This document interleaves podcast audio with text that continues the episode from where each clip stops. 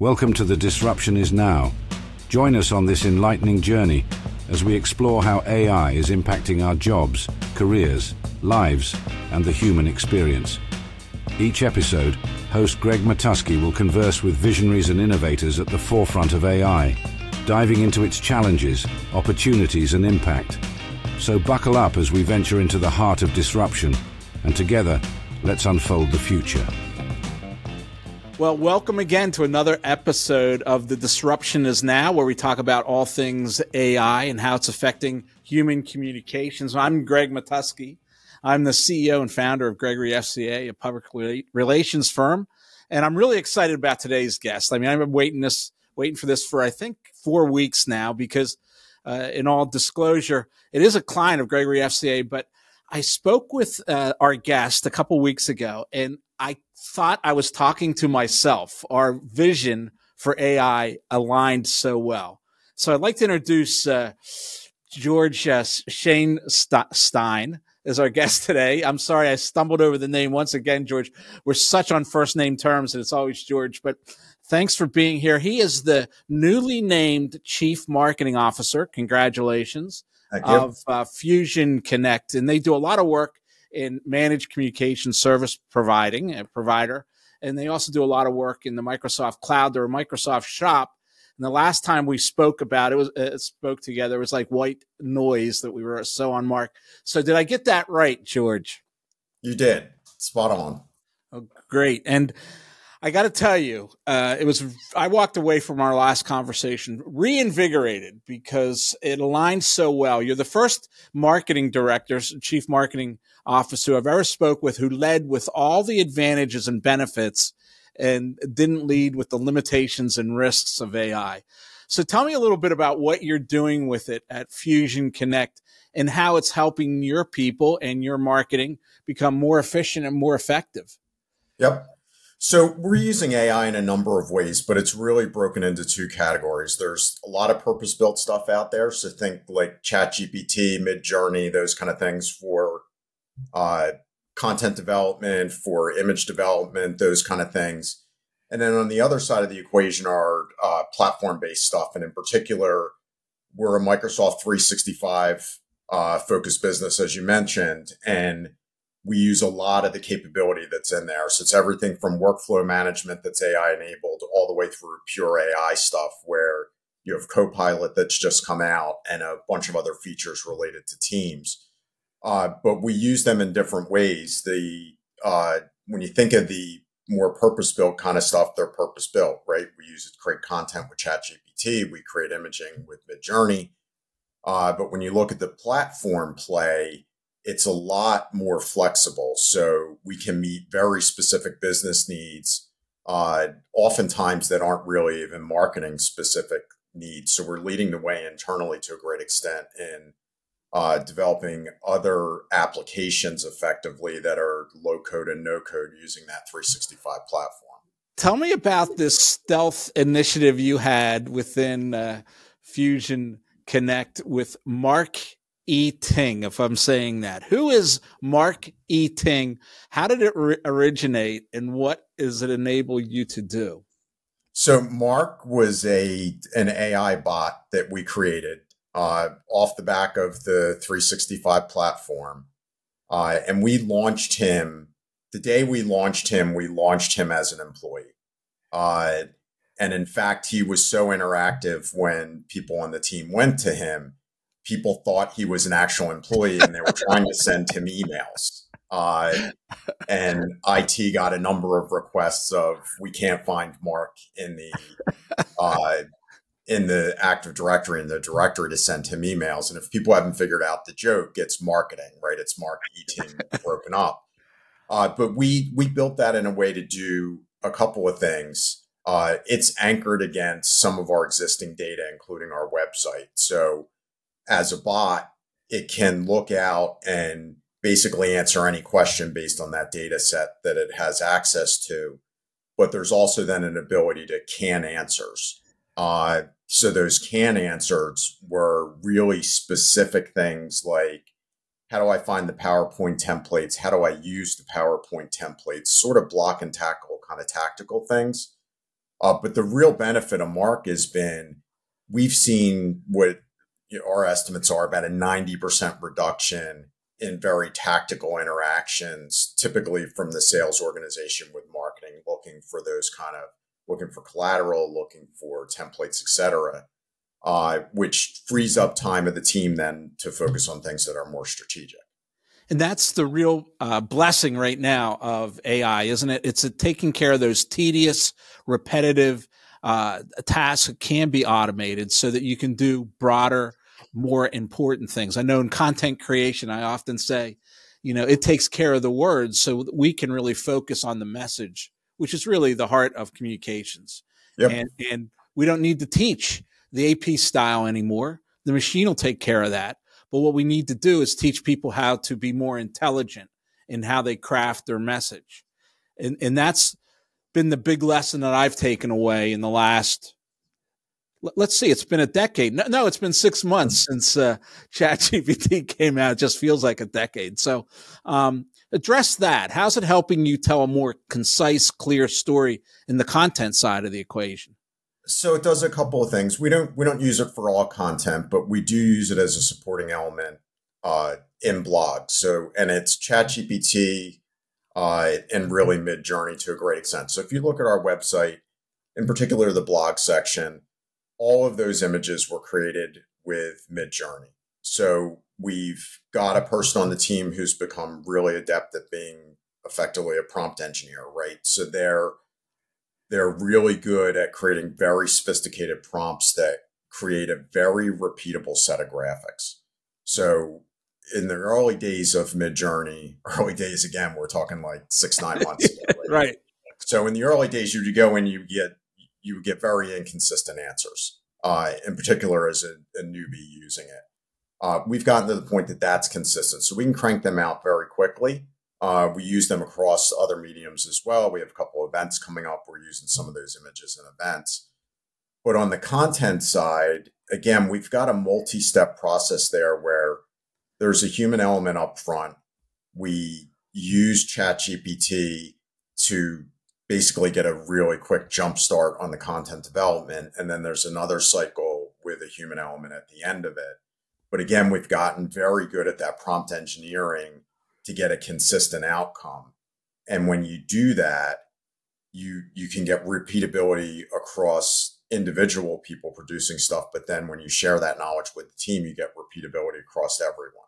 Well, when I saw the work you're doing with Midjourney, I was amazed because one of the drawbacks I'd always seen is you couldn't get the consistency. So if you're doing, for instance, a storyboard, you know, cell one would be in one style of, of uh, drawing, cell two would be in another, cell three.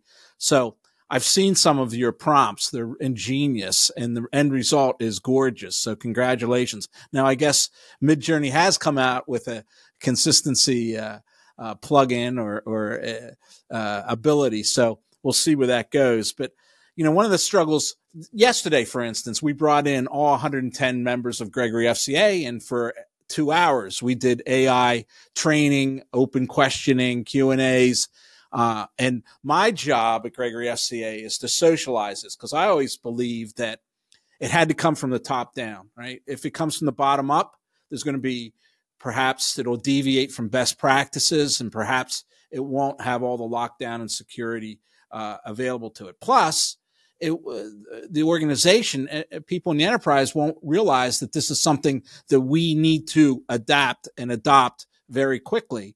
Plus, uh, if you don't get enough people using it, there's not the sharing of ideas. Yesterday, I was very, it was very heartfelt for me because all of a sudden I was learning much more than I knew on my own because we have done a pretty good job of socializing it throughout the organization. What are you doing to socialize this and get other people? And, and I even had the comment yesterday. Sometimes I feel like I'm cheating, right? Because it's not me actually doing some of this, which I, res- which my response was, do you think an engineer feels they're cheating when they use a calculator to come up with a calculation. I mean, their end, they want to figure out how much steel they're going to need to carry the load, and they don't really care who does the calculation. Um, what are your thoughts on that, and how are you socializing it?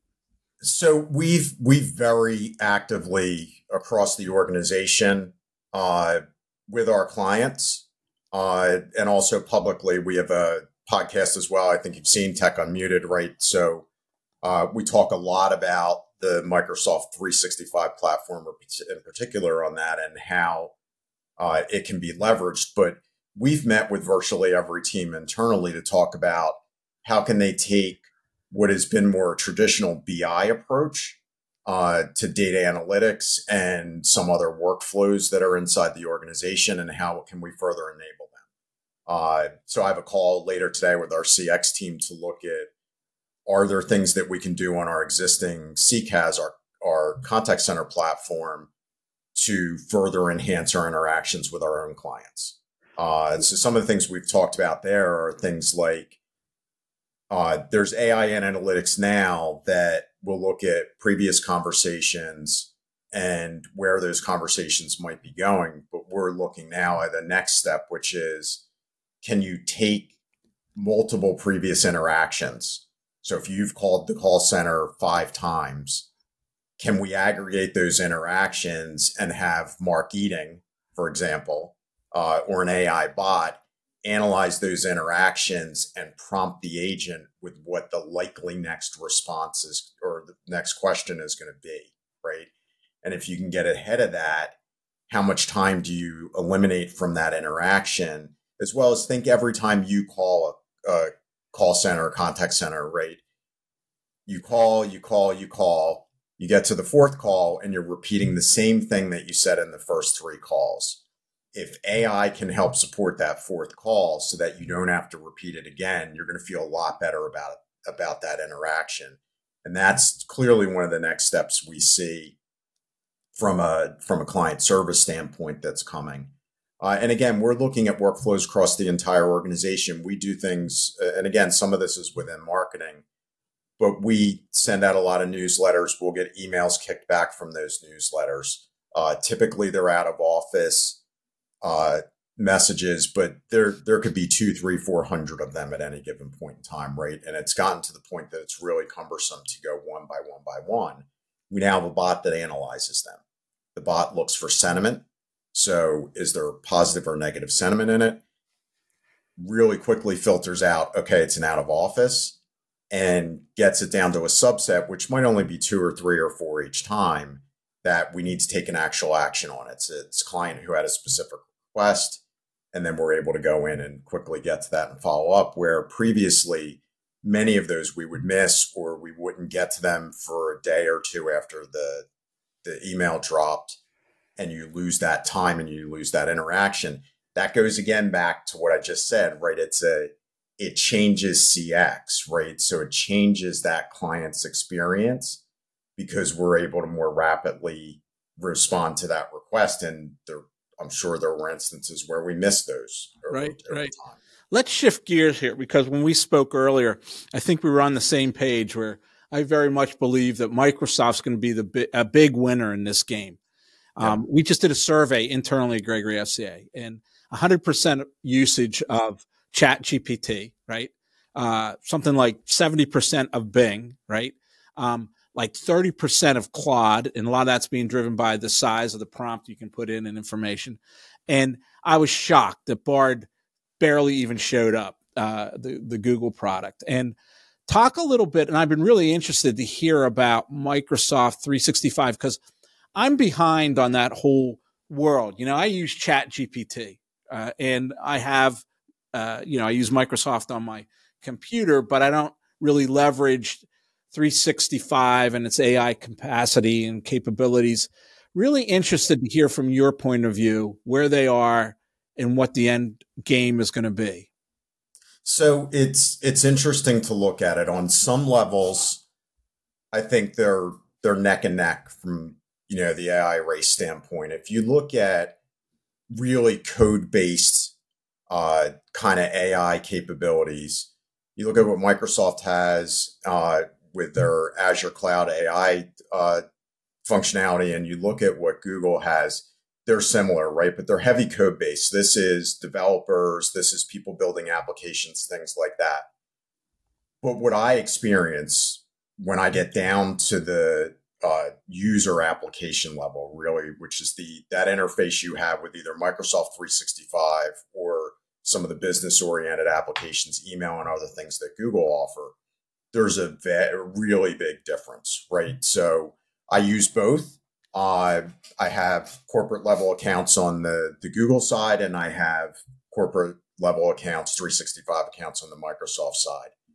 There's so much more available on 365 that virtually any user can access today that is low code or no code, right? And the vast majority of it is, is no code. And even things that I, I would term as low code are really sort of visual workflows that you're creating. Uh, so it could be that email analytics tool that I mentioned earlier. Even the bots, building the AI bots is fairly straightforward. Uh, there's a set of prompts that you can create to to drive through some of the canned answers, uh, and then you just need to anchor it against the database on uh, on the side that you're doing just the pure AI based analytics. The other thing that I've noticed as well is the what I and again I'll sort of break it down when I when I'm in G Suite effectively, right? I don't see a lot that's really AI enabled for me to use today when I'm on the Microsoft side, I see it every day and I see new things that come out. So one of the more recent things that they've rolled out is there's a Teams Premium platform. So Teams Premium gives you a bunch of different things. Uh, it gives you a pretty robust webinar platform as an example. But one of the coolest features that is in it, it has AI analytics for your meetings. So it records the meeting and then really quickly, it's not immediate, but really quickly after the meeting, it gives you analytics on what were the key topics that were discussed, who discussed them. You can click on them and it'll take you to that point in the recorded meeting. And then it'll build a list of action items at the end. And that's one where the, the speed of advancement with the 365 platform really enabling that end user is visible. So when that came out a couple months ago, probably two months ago at this point, it did an okay job. Uh, and in particular, the piece that was probably the weakest was what are the next steps or the action items. I was away for two weeks on vacation, came back. There was a couple meetings I missed. So I went in and really quickly went in and, and looked at the analytics for it. What I noticed was it's gotten substantially better at cleanly identifying action items, right? So it's learning, it's getting feedback on whether it's doing a good job. And that data is now much, much more valuable. So for me, as somebody running a fairly large team, it gives me the ability to potentially miss a meeting uh, and go back in and be able in five or 10 minutes to really go through the key points or the key uh, discussion topics in a meeting that might have been an hour or two long. Uh, it's amazing. And it doesn't, it only requires the meeting to be recorded and it only requires me as the individual user to have that premium service. The person who recorded the meeting or set it up doesn't need it. It's the person that then goes in after the fact and does it. And again, you see that across the entire end user portions of 365. Every day almost, there is some new thing that's been enhanced. And you may well, not notice it immediately. Help me out, marketer to marketer, right? Like I try to. You brought up a good point. You were on vacation for two weeks. I was on vacation for a week and a half before this, and my biggest fear was how much had happened in the world of AI and what did I miss. And I'm going to speak to George, and and I might make a fool out of myself because I don't know the latest and the greatest. But where do you think uh, a, a marketing professional should be right now? in this ever evolving landscape. And this is one of the things I always worry about. Like, I don't know enough about 365. That bugs me right? It really yeah. bugs me, right? So if you could give me like know this, know this, know this, or do this, do this, do this, I think it would be really helpful as a concluding thought here from a CMO of a of a major Microsoft shop. So I think there's there's two layers to it, right? So there's you as a leader, right? You're in similar kind of role as me effectively, right? You lead a group of people, you want to drive AI adoption, you want to improve productivity, accuracy, right. all kinds of things, right? The difference is you, are in the thick of it.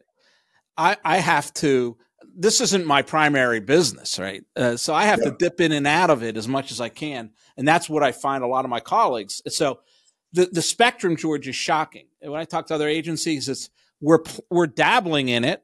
Some people are using it. Um, we're concerned about. I mean, we're still at the stage of some people telling me we're worried about the risks of it, and they bring up all the issues of copyright and plagiarism, which I just think are red herrings myself. And yep. that's a whole nother podcast. Yeah, yeah, um, but um, so so how do we do it? How, give advice to us.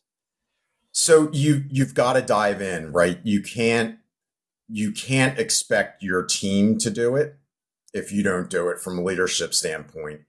And you as a team member in marketing and pretty much every role that exists in marketing, you need to go in and actually use the tools and find the ones that are most effective for you. Even if you're not an image developer, go use Midjourney so you understand what the capability is because you may, may need support from somebody who is an expert, right? Use ChatGPT, uh, understand how to use that. Use plugins. You'd mentioned that earlier uh, that do so. That, again, this goes across the full breadth of marketing, right? Like Code Interpreter. So, right.